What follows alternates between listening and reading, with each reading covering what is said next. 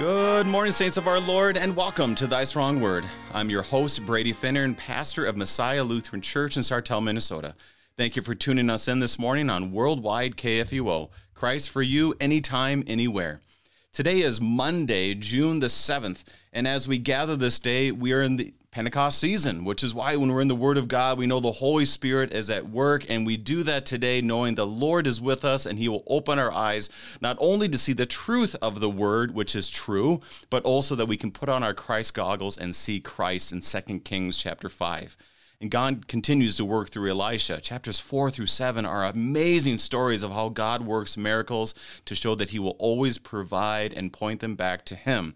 And if you ever wondered if God's going to provide again after chapter four, wow, what a chapter! You'll see it today through a leper.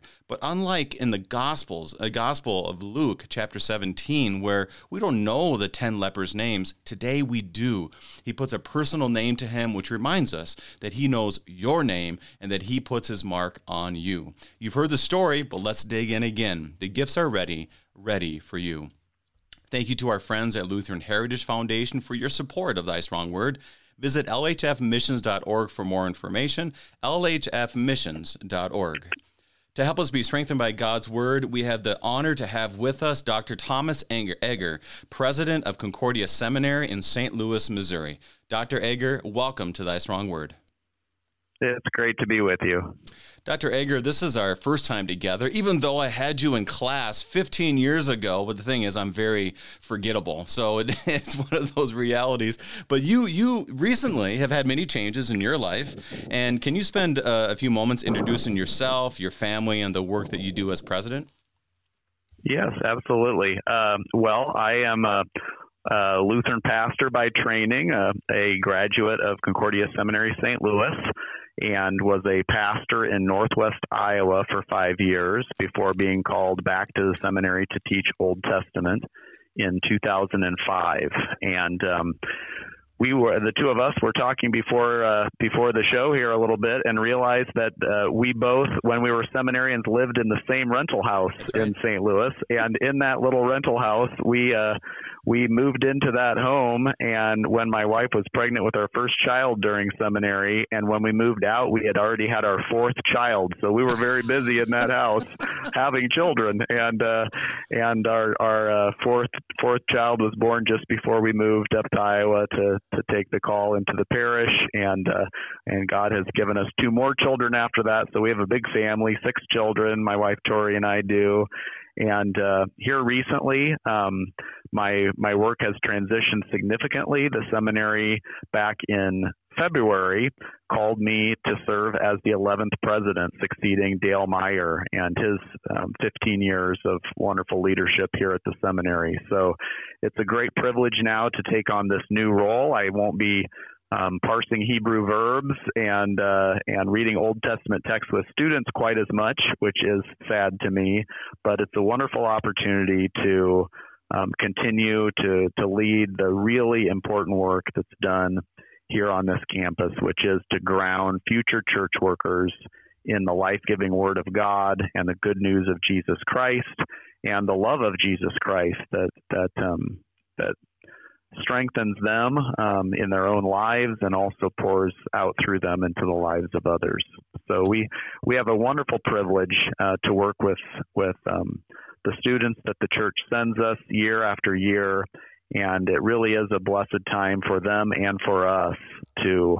Um, to set apart this time here on campus as holy time of preparation and just immersion in God's word and God's truth.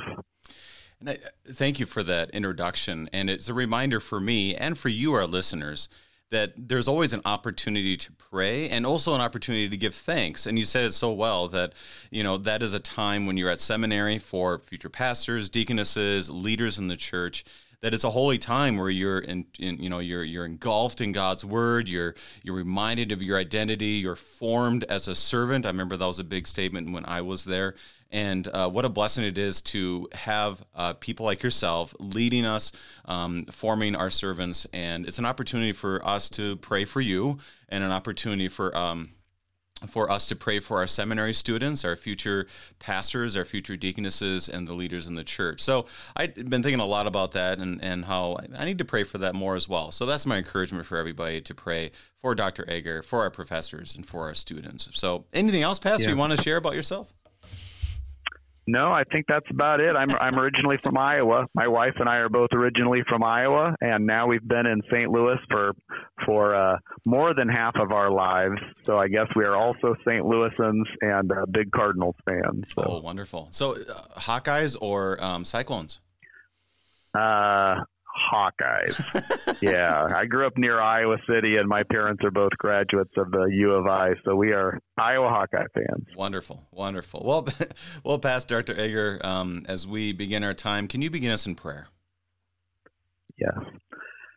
Gracious Lord God, you have looked upon us with kindness and fatherly love, and in spite of our disobedience and rebellion, you have pursued us with your word. You have chosen your Son to be our mighty Savior, sent him forth from heaven, um, gave him over to death on the cross, but have raised him up in victory from the grave. We thank you for the good news of hope and salvation that you have given us in our Savior. We thank you for the power of your word in our lives. And I thank you for this radio program. I thank you for the gift of the scriptures and the way that the scriptures go forth um, into people's lives through this format. And I pray for our time this afternoon that you would give us joy in discussing your word, that you would give us your wisdom and insight, and that you would um, help us to see the way that your word points to the hope that we have in Jesus Christ. In his name we pray. Amen. Amen. Well, Dr. Egger, today's story, true story, is is a story that we probably have heard quite often in our lives, um, especially those who went to church and Sunday school and uh, went to seminary, those kind of things. But the reality is, my first parish was in Wisconsin, near Milwaukee. And I remember we went through this story, and I was not terribly familiar with it. I knew it, but I never really dug into it. And I remember at the end of the study, at least half the class commented to me, I've never heard this story before, Pastor. And so I think sometimes we think we know the story and everyone knows the story, but the reality is I think it's not as familiar as we as we thought it is. So as we get to this, um, uh, can you give us some background, uh, what leads us to this, or themes or thoughts that you have to help us out this morning? Sure, sure. Well, um, historically what's going on in the Old Testament at this point. God has placed his special chosen people, the people of his covenant and promise, in the Holy Land. And he's given them um, a place and he's given them leaders uh, to lead them in the true worship of God. He put King David over them, but in the course of time, um, the kingdom was divided by rebellion and also, even more importantly, torn apart by the people's apostasy and looking to false gods. And so, through this time, God continues to send them his prophets, men of God who bring his word and his um, his his warnings, but also his saving promises and power to the lives of the people. Um, this is a period of time, this period of the divided kingdom, where you have the kingdom of Israel in the north and the kingdom of Judah in the south. And it takes place, especially our story is going to take place in that northern kingdom of Israel, but it also has to do with one of the foreign nations to the north or the northeast of, of Israel, the northern kingdom. And that kingdom that is to the northeast of them, the Bible calls Aram, and our modern translations translate it, some of them anyway, as Syria. It corresponds uh, roughly to the modern nation of Syria.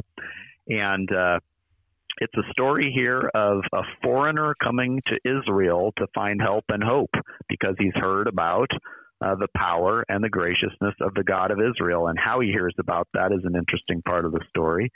Um, he's going to hear about the, uh, God's power through a little girl. And it's interesting in the lead up to this, uh, the prophets that have been in focus in the story here leading up to this text are Elijah and Elisha. So, two big names in the Old Testament. And the book of Second Kings opens with the end of Elijah's ministry as a prophet. And in chapter two, he's taken up to heaven in the fiery chariot, and he leaves Elisha as his successor. And the chapters after that establish Elisha as a legitimate prophet of God and show all of the ways that he's at work helping the people. Um, and it's especially the lowly that he's caring for. So he's caring for widows, he's caring for little children, uh, and he's uh, he's doing great wonders and works of help and restoration um, to to preserve God's people, and as a testimony that he's a true prophet of God. And uh, now in our text, the focus shifts a little bit now to uh, to a foreign land, and uh, even in this foreign land, um, or to someone from this foreign land, Elisha, the prophet of God, is going to be the agent of God's God's help and mercy. In chapter, I mean, thank you for that for that uh, overview because it can become very confusing when you get to this point of scripture, because you got first, second Kings, right before that, first, second Samuel, you get confused in the history, and then you got first, Lots second Chronicles, names. lots of names, Yeah. right? A lot of names, Mhm. and uh, you know, I've had a lot of guys kind of because I'm the guy who reads this, and a lot of times they're like, yeah, Brady, you're not even close, but just keep going. You're not getting the names right, but just keep going. But anyways, it's it's a lot of fun to to hear that and to break it down in simplicity, different kingdoms, and something as simple as here's a guy from outside of Israel um, who actually sees the grace of God in Israel, you know, and that and that's a very helpful reality. At the same time, Elisha is there for the lowly, showing that the Lord is not just for a certain people or a certain class, but definitely there for the lowly. Which I don't know. I want to ask this now: Can how can we talk about Elisha as a type of Christ, or how would you describe this? Yeah, well, um, he is uh, he's a man of God, sent by God, and so he's like any prophet. He's one who brings warnings, but also promises and help. And um, I think Elisha's ministry, like Jesus's, is so characterized by the pairing of God's words of promises with acts that demonstrate that restorative love. And one of the most remarkable things about the ministry of Jesus in the New Testament, think about all of his miracles, these great works of wonder and power um, that he that he worked in his in his earthly ministry.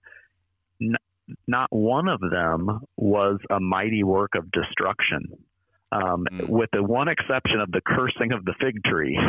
Uh, but all of the things that he did for people, and, and even his works in nature, like the stilling of the storm or the feeding of the 5,000, driving out demons, raising the dead, in all of these things, he's at work in wondrous ways to show his power to restore, to give life, to give provision. And uh, God worked through Elisha in very similar ways. Um, he he fed the hungry through his hand in miraculous ways and provided oil uh, uh, for sustenance. He even raised the dead. So in the last chapter, just before our story here, he he raises a widow's uh, or he raises a woman's young son uh, who has died. Elisha actually raises him from the dead. And in those ways, he foreshadows the wonder working ministry of Jesus. And uh, Jesus' great signs and miracles that he worked were not simply, um, they weren't simply a, a, a circus or a show of marvels or something like that, simply to gain attention.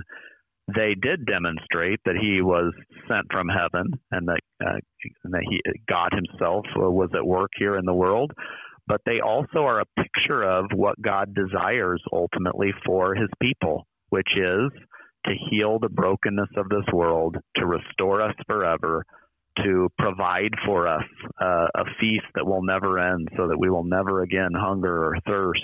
There will be no more tears, no more disease, no more warfare. Um, and Jesus comes into the world to rescue us from the tyranny of the devil and from all of this other brokenness in the world and to save us from our sin.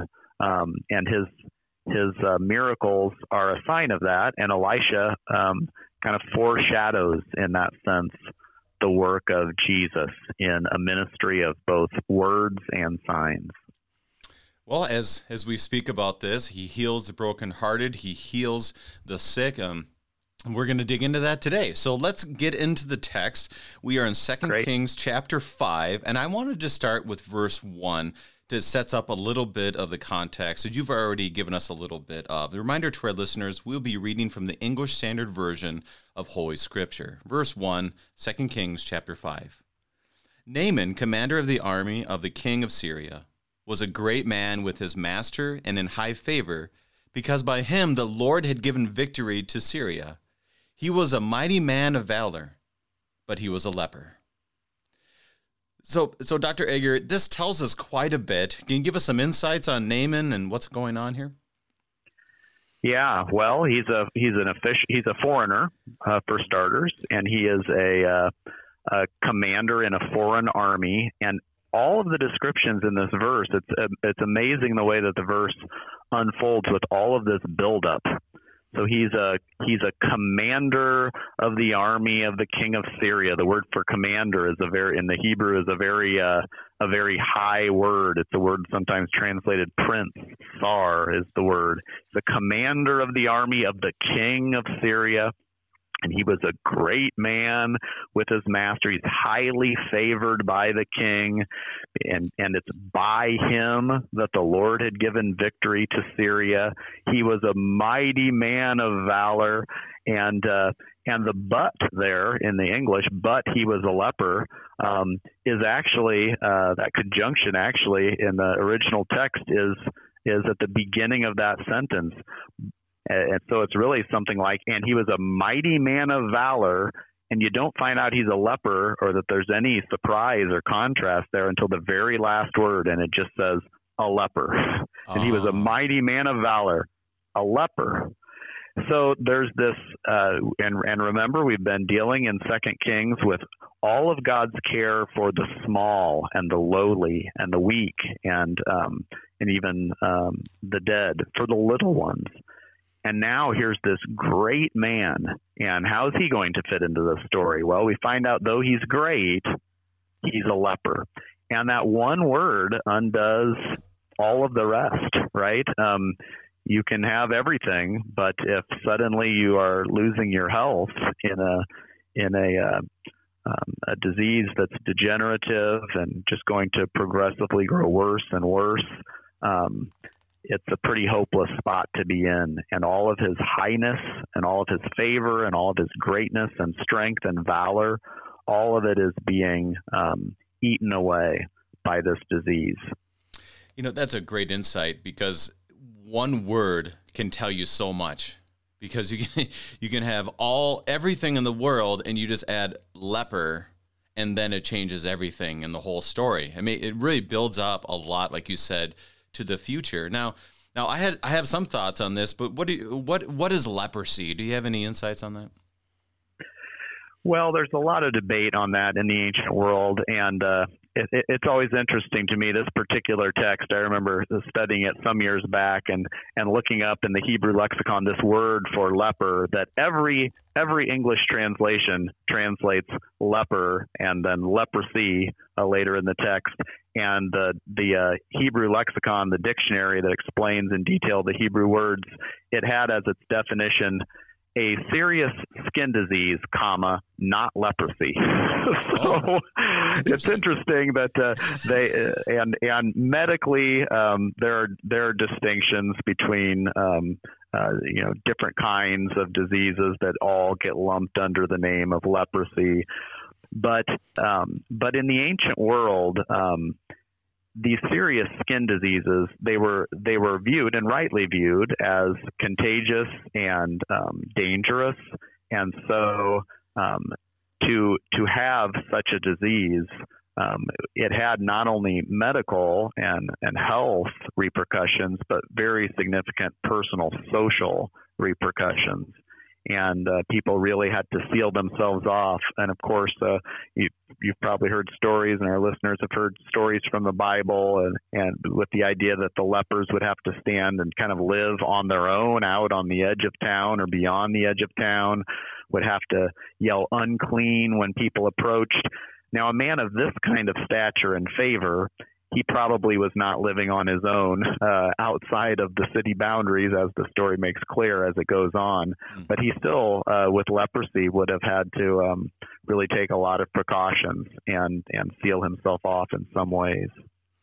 And that's interesting. And it, and we see some of that because you look at Leviticus 13 talks about the rules of if you have leprosy um, and and here's here's how this looks and like you said you even it's a little bit unclear what exactly is leprosy when you read Leviticus 13 but obviously like you said very much so, very contagious, very dangerous. Uh, Luke 17 that I mentioned before obviously shows that there were a lot of lepers just far away from normal mm-hmm. society, mm-hmm. and and the people when someone had leprosy, they almost became the enemy um, not because of like uh, scared of their sword or something, but they were the enemy because you could give me that disease, and then therefore I'm in your same spot. So it really puts yeah, a we, thing on that. We, we can identify with that a little bit uh, yeah. after our experience of the last year, can't we? Uh, we this really idea can. that human human beings are are um, seem dangerous to us just by their approach. Absolutely. Yeah. I just kind of, I, I, am glad and I, and I pray we don't go through this again, but just think about like go for a walk and someone's coming towards you and the internal battle. I mean, usually it's an introverted battle, right? What do I say? What do I say? Now it's like, right, oh, I better right. go the other direction because that's a person. yes. yes, exactly. so, so, that gives us, um, it gives us a little bit of a, it gives us a big feel for this is here's a man strong and mighty in every single way. Even the lord was with him in a foreign country. This shows us god is yeah. at work outside of israel um, and then yeah. it adds that one word. So any last thoughts on verse one? We want to make sure we're on the same page.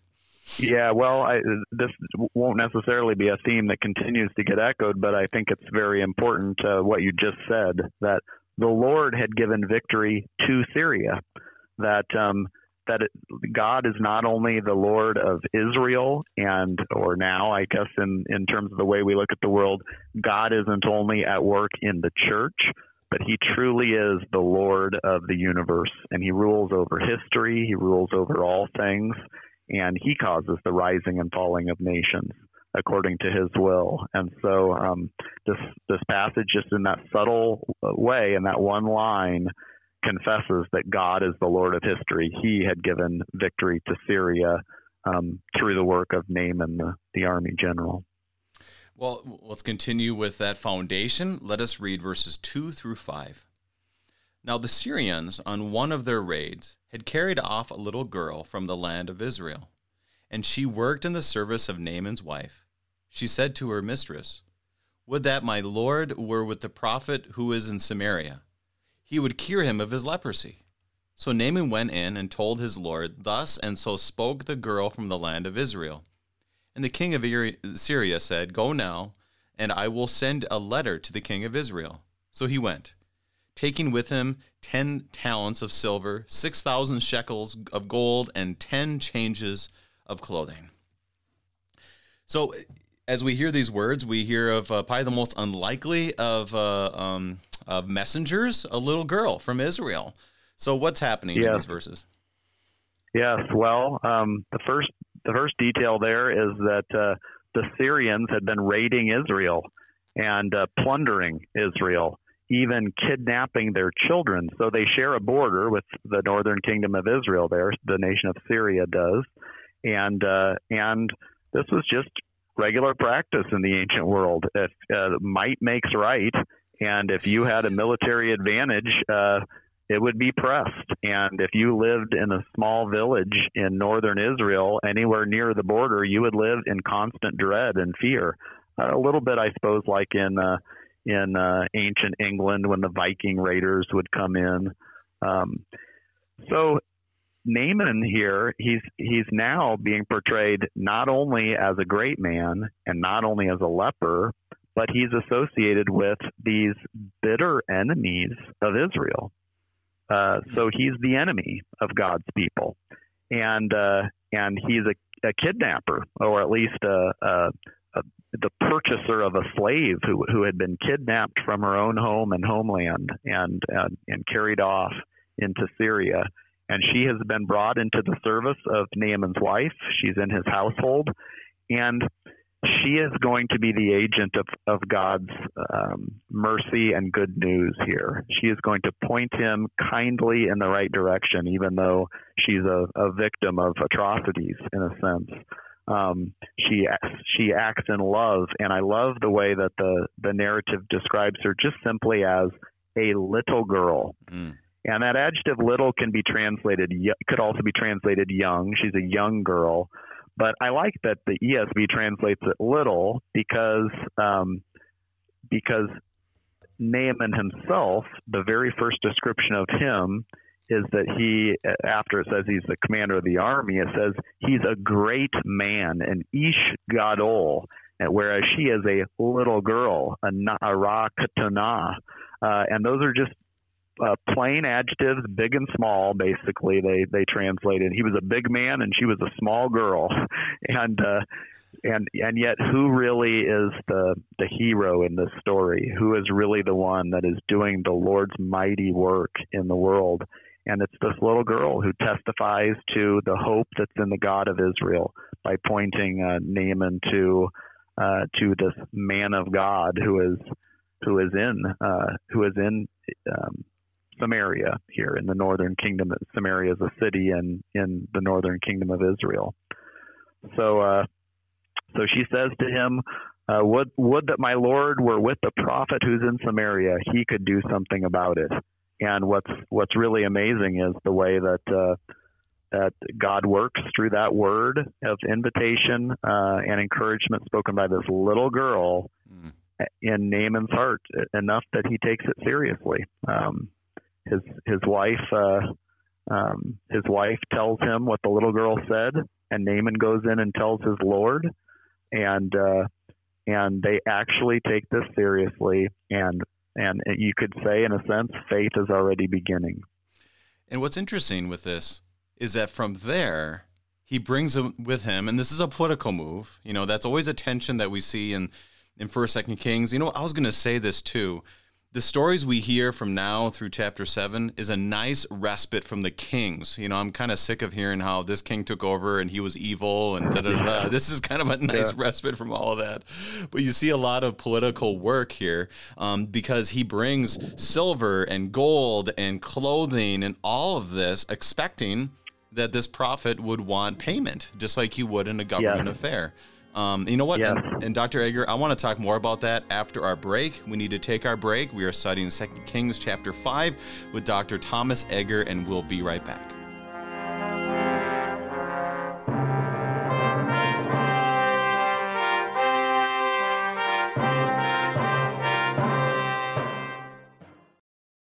Take a look around you.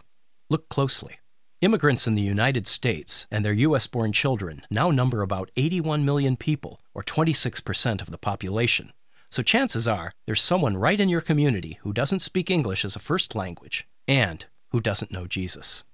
The Lutheran Heritage Foundation can help by providing you with free Lutheran books translated into over 90 languages. See their complete list of catechisms and Bible storybooks at lhfmissions.org.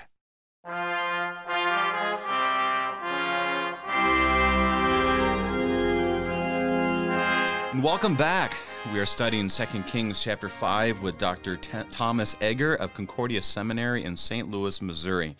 And as we left at our break, it was I didn't want to cut it off. I wanted to talk about a little bit was um, there's a little bit of political action here that okay, if you are going to make a deal with the other governments, and clearly he's going to send a letter. The king of Syria is going to send a letter to him. Hey, uh, send this guy, uh, have him be healed, whatever it might be. But also, is there kind of a theological like, oh, we'll pay these guys off and they'll do this work for me? How would you break that down for us today, Dr. Egger? Yeah, no, I, I think you've set the stage very well there for thinking about that that uh, section of the text. Here are great men great and powerful men who are going to get the work done through their great power and influence. So he goes to the king, and the king sends kingly gifts and kingly wealth to take care of the situation and to manipulate it and uh, and he thinks that that will do the trick. And of course, it's a, it's also a, a sign of his commitment and love uh, for Naaman. Um, so here's this king who really is he really does have favor in the eyes of the king. The king is sending uh, this letter and. And uh, and Naaman is bringing uh, all of this wealth. It doesn't really say whether the wealth came from the king or from Naaman himself. Could have been either. Um, but uh, it's very significant wealth. Ten talents of silver is an amazing quantity of silver. 6,000 pieces of gold and uh, ten, and then we think and ten changes of clothing, but these would have been very ornate and probably bejeweled uh, uh, clothing with silver thread. Who knows? Um, but uh, it would have been very expensive and uh, and well wrought clothing. And so he brings all of this along with the political influence of the letter. And again, it's a picture of um, it's a picture of greatness trying to make greatness's way. And what will be found as the story goes on is um, none of that is what will ultimately um, give Naaman what he is seeking and what the Lord wants to give to him. It will be found in lowliness and in simple word and and simple washing and and and at the as a, as a gracious gift from God through His prophet and and through His word. So all of this greatness, it reminds me a little bit of uh, too. Uh, this isn't so much a political analogy, but the story of the prodigal son mm. who goes off and uh, squanders all of his father's wealth. So he doesn't have any wealth to bring back to his father, but he comes back with this big game plan. Remember of how he's going to approach the father. I will, you know, I'll I'll humble myself and apologize and say I'm not worthy to be called your son. Make me like one of your hired men, etc. He's going to. He has this whole bargaining planned out. But when he actually returns, none of that is going to count for anything. It's just the Father's welcome and, and the Father's graciousness that will carry the day. And I like how you're there is definitely this theme of God working through the low, working for the lowly, but also here mm-hmm. we're seeing it kind of turn around a little bit that God is working through the lowly things in order to do His work. And I found that that's a fascinating um, reality because we see the 10 talents, we see the 6,000 shekels. And as you said, uh, those 10 changes of clothes is different than my cargo pants that I wear I'm uh, wearing mm-hmm. on a normal day, or cargo shorts, excuse me. Um, but definitely all those great things, and God yet will only work through those small little things. Anything else before we move on, Pastor? No, I think that's good. Okay, let's move to verses 6 and 7. And he brought the letter to the king of Israel, which read, When this letter reaches you, Know that I have sent to you Naaman my servant, that you may cure him of his leprosy. And when the king of Israel read the letter, he tore his clothes and said, Am I God to kill and make alive? That this man sends word to me to cure a man of his leprosy? Only consider and see how he is seeking a quarrel with me. So, okay, so the king of Israel kind of, uh, he's not real excited to get this letter. What's going on?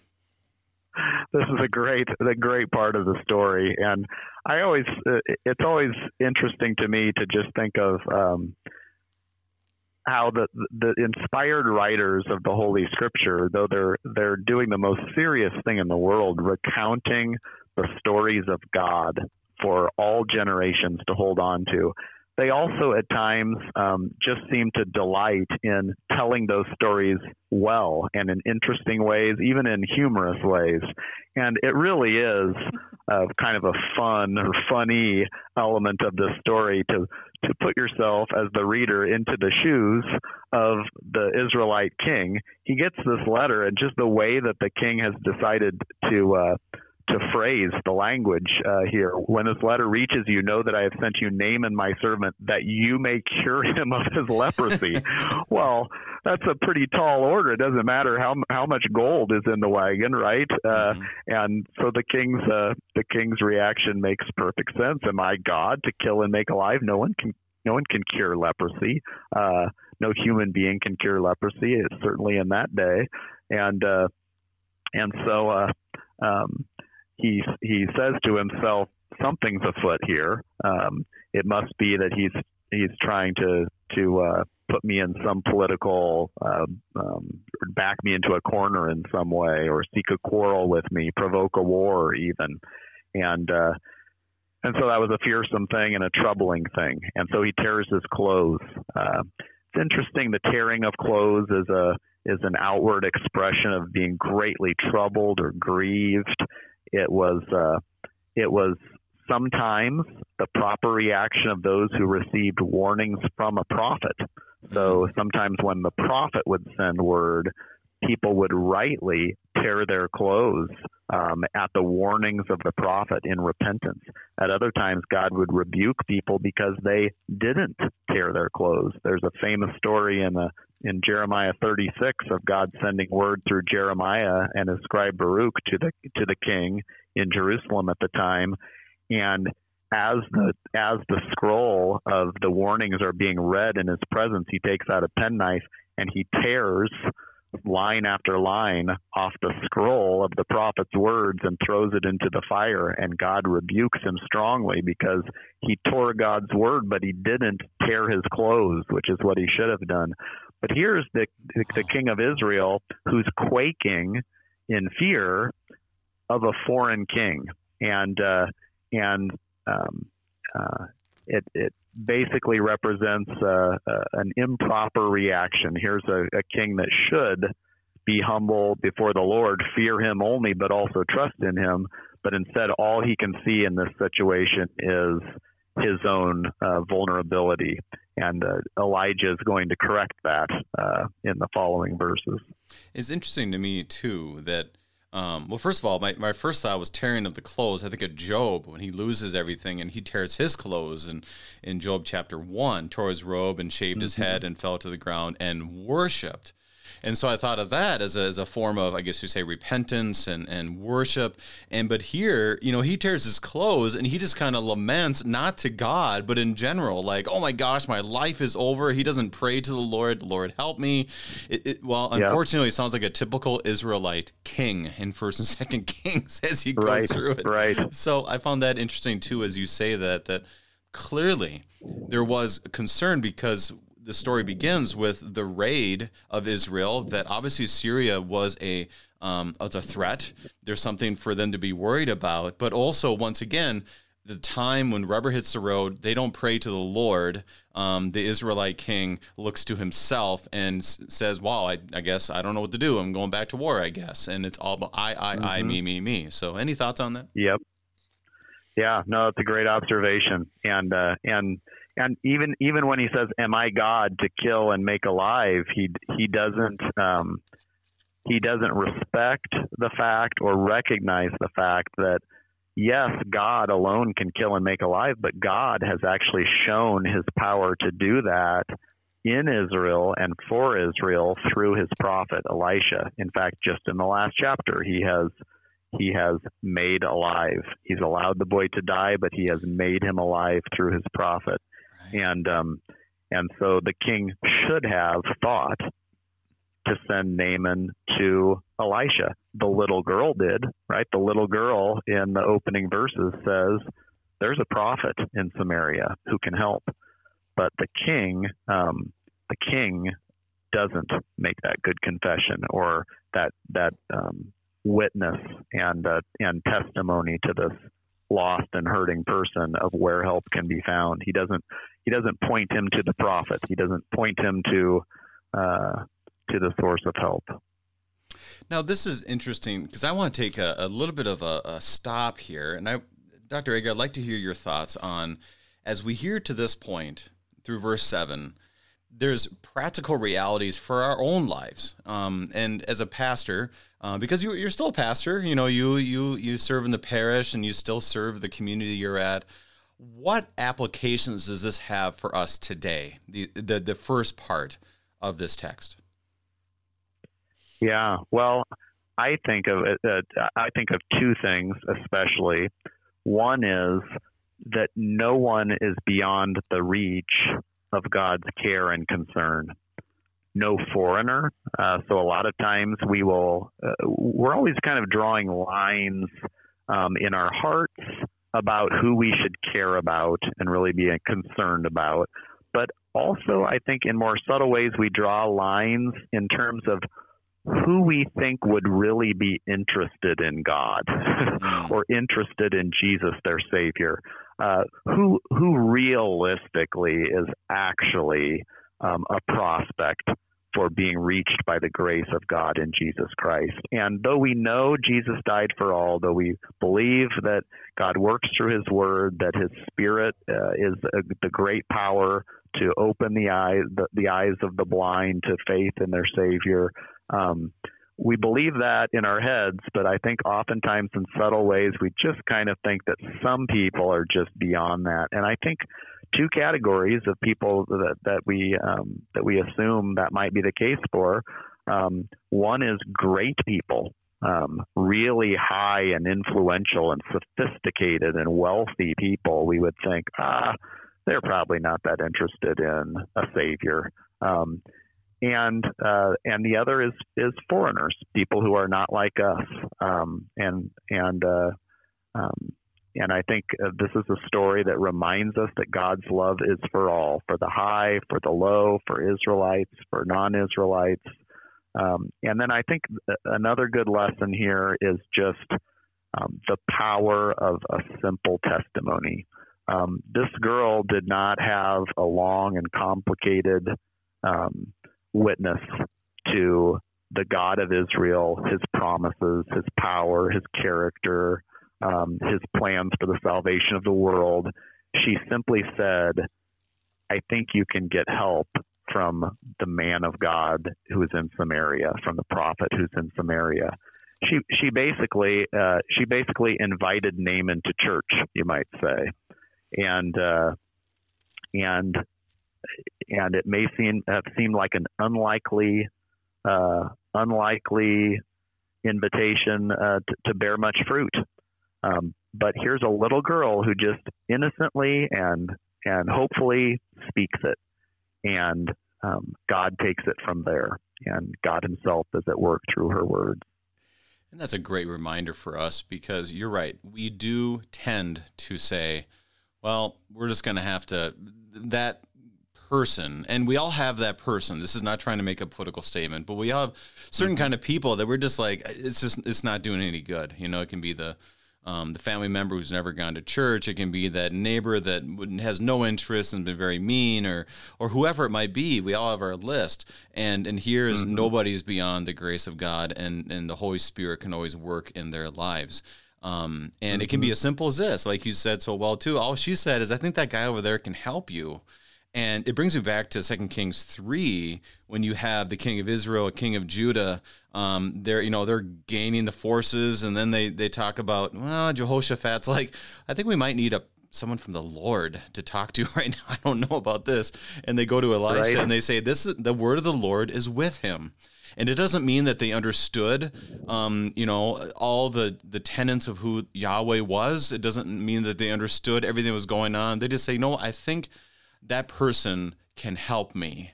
And sometimes we need to just let that be what it is and say, okay, let's work with what the Lord is giving us, as opposed to hoping that they already know what communion means and that they got the small catechism memorized and all this. I mean, I'm speaking about myself. I, it's very easy for me to judge and not be patient. But you know what? The Lord sure is patient with us, and therefore we should right. as well. Any thought? Other thoughts? Right.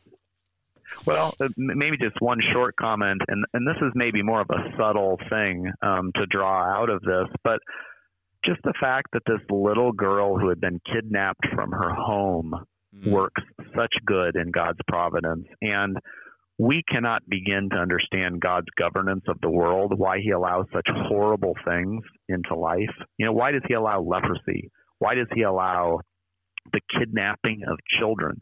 If you're an Israelite reader of this story in Old Testament times, um, you you would hear that about uh, she had been captured by raiding parties, and and you might be able to viscerally identify with what devastation that brings to a family. Um, and and yet, out of this mess of brokenness, God is working His plans um, and they are gracious plans. And you know why he doesn't just make it all sunshine and roses. Um, well, that's our fault, right? We're the ones who have broken the world, but God is putting it back together again, and He is He is um, powerful enough and wise enough to work even through the most devastating situations. And so, when we are faced with grief and just with dismay, and we we want to shake our hand at God and say, why are you running the world the way that you are? Um, we, along with that, can also um, take hope from stories like this uh, that just give us little glimpses of the fact, um, kind of like you know the story of Joseph uh, with his brothers selling him to slavery. What what you intended for evil, God intended for good, and for the saving of many lives. We can always see the positive parts of um, all of the pain and the brokenness in the world, but God promises that somehow, in His wisdom and power, He is wrapping up all of these things that seem so purposeless and painful into into gracious saving purposes for the world. Let's continue on as we see literally see God putting it back together. So let's go verses 8 through 12. But when Elisha the man of God heard that the king of Israel had torn his clothes, he sent to the king saying, "Why have you torn your clothes? Let him come now to me." that he may know that there is a prophet in Israel. So Naaman came with his horses and chariots and stood at the door of Elisha's house. And Elisha sent a messenger to him, saying, Go and wash in the Jordan seven times, and your flesh shall be restored, and you shall be clean. But Naaman was angry and went away, saying, Behold, I thought that he would surely come to me and stand and call upon the name of the Lord his God, and wave his hand over the place and cure the leper. Are not Abana and Pharpar, the rivers of Damascus, better than all the waters of Israel? Could I not could I not wash in them and be clean? So he turned and went away in a rage. So, uh, okay. So what happens is it seems like, oh, here's the instructions. But what does Naaman do with these words? Yeah. Well, uh, uh, he makes his way to the prophet with his horses and chariots, right? So he's the big man there. He's standing at the door of Elijah's house. And the message is very simple go and wash in the Jordan seven times, and your flesh shall be restored, and you shall be clean. And uh, he just it's just not what he was expecting. It's too small, right? Mm. It's too small, it's too simple, it's too unimpressive, it's too dirty. Uh, it's just not the illustrious, big, dramatic, powerful um, kinds of kind of cleansing that he that that Naaman the great man expected. And so uh, he's he feels like he's humbled himself enough to show up to this mighty religious man, this man of God, uh, uh, and and he thinks the least that he can do is come out and be dramatic and uh, and powerfully religious, right? And and to do some impressive religious ceremony, uh, and uh, and it just doesn't make sense to him. It's uh, it's simple, it's clear uh, what he's asked to do, but it just does not make sense to him why that should have to be the case. Um, and uh, and yet that's that's what uh, that's what Elisha had offered him from the Lord, and it was a, a gracious offer. It was a it was a um, God's plan to give him new life, and yet unbelief hears that and is angered by it. And so at this point, he simply cannot and will not believe that word of promise, and it angers him that uh, that God would want to help him, or that this man of God would want to help him in that way.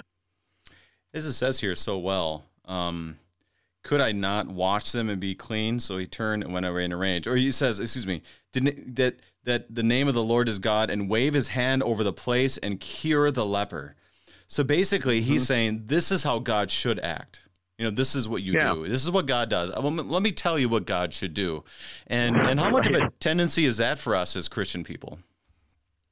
Yeah, oh, absolutely. Um, I just just was listening to a podcast last night and and uh, heard some people um, kind of denigrating Christianity uh, because we have uh, we have a story of salvation in in which and, a, and a, uh, an account of salvation in which God lays upon his son the sins of the world and causes him to suffer divine judgment so that the rest of us can be spared.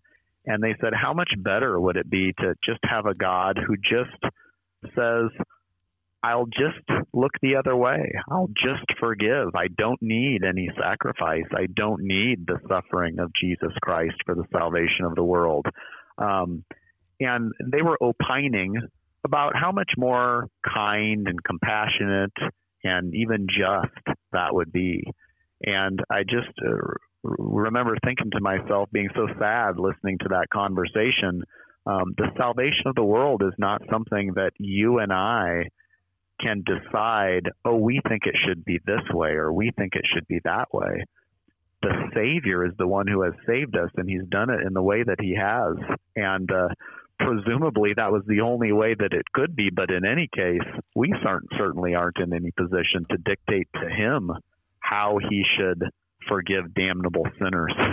Uh, and so uh, uh, we too can be offended. Um, um, not just about things like the simplicity of uh, God's forgiveness in baptism, which is an obvious connection with this story, but we can even be offended at at the suffering and death of Jesus Christ Himself for our salvation, and many people are in our day. They think that's a brutal and uh, and uh, uh, uh, kind of uh, old-fashioned or primitive primitive way of of, of uh, thinking about God's relationship with the world, and we have somehow uh, grown beyond that.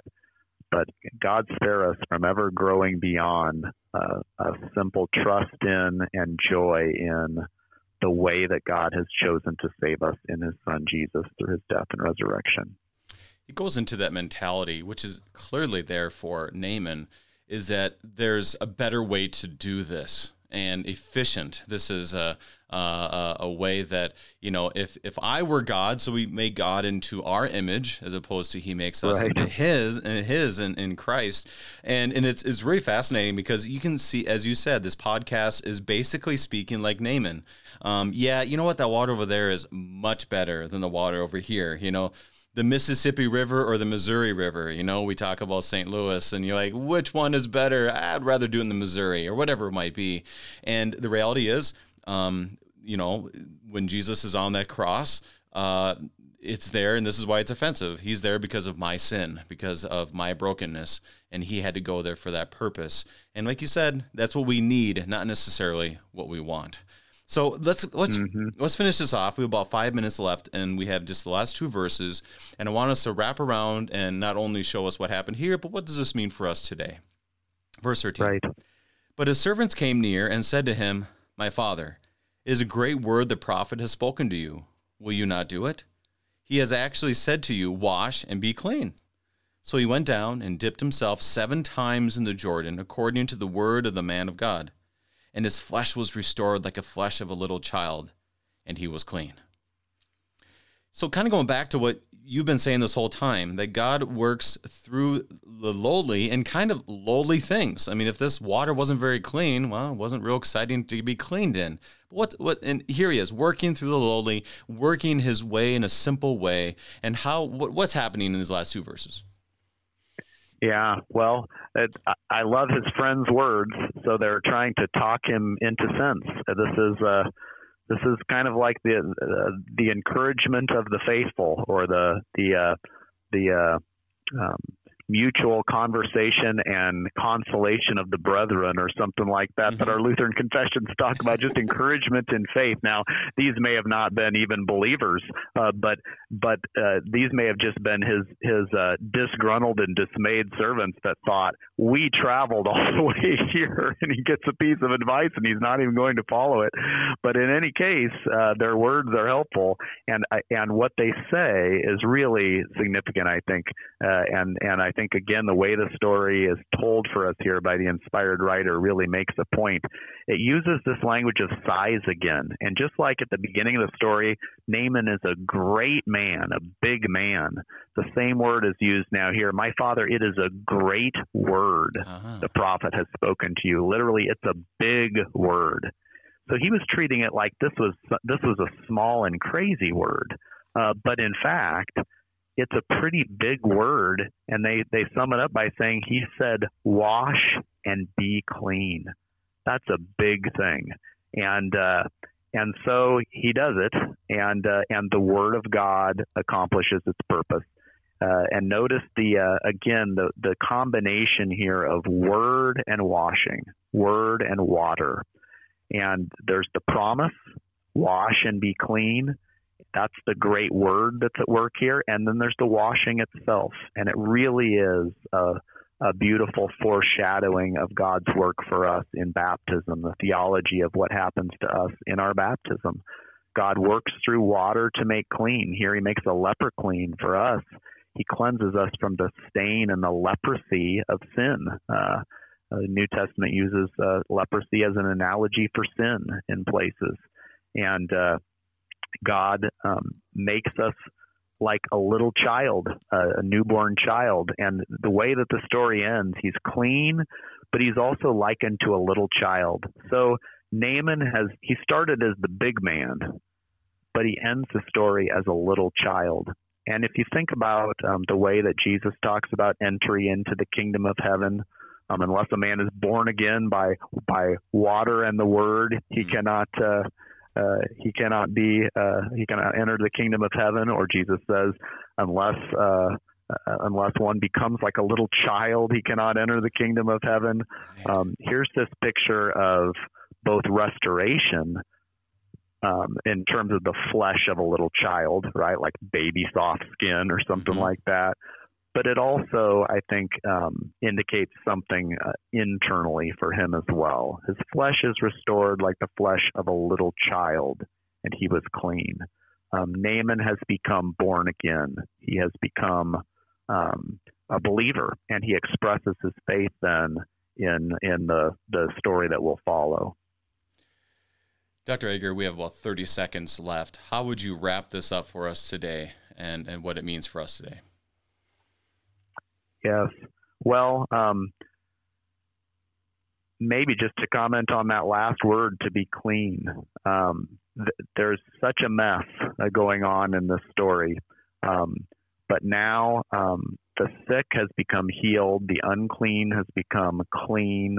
This foreigner has become a child of God. And all of this is the same the same saving work that God has been about from the beginning to the end of the world, calling people to trust in his promise that ultimately um, finds its fulfillment in Jesus Christ. In Jesus Christ, in his word coming to us, in our baptism into Jesus Christ, he makes us new and he makes us clean. Dr. Thomas Egger, president of Concordia Seminary in St. Louis, Missouri, given us the good word from 2 Kings chapter 5. Dr. Egger, thank you for being our guest. Thank you, Brady. My pleasure. Saints of our Lord, as Dr. Egger said, might makes right. That's how we operate in the world. But as we see in this story, God not only works for the lowly, but he uses lowly things in order to do the great work. And as the, as the men said to Naaman, uh, this man has a great word, and that great word always points us to the word made flesh, our Lord Jesus Christ. And to that we cling, and that is our hope. I'm your host, Brady Finnern, and pastor of Messiah Lutheran Church in Sartell, Minnesota. Thank you for joining us, and the Lord keep you safe in the palm of his hands.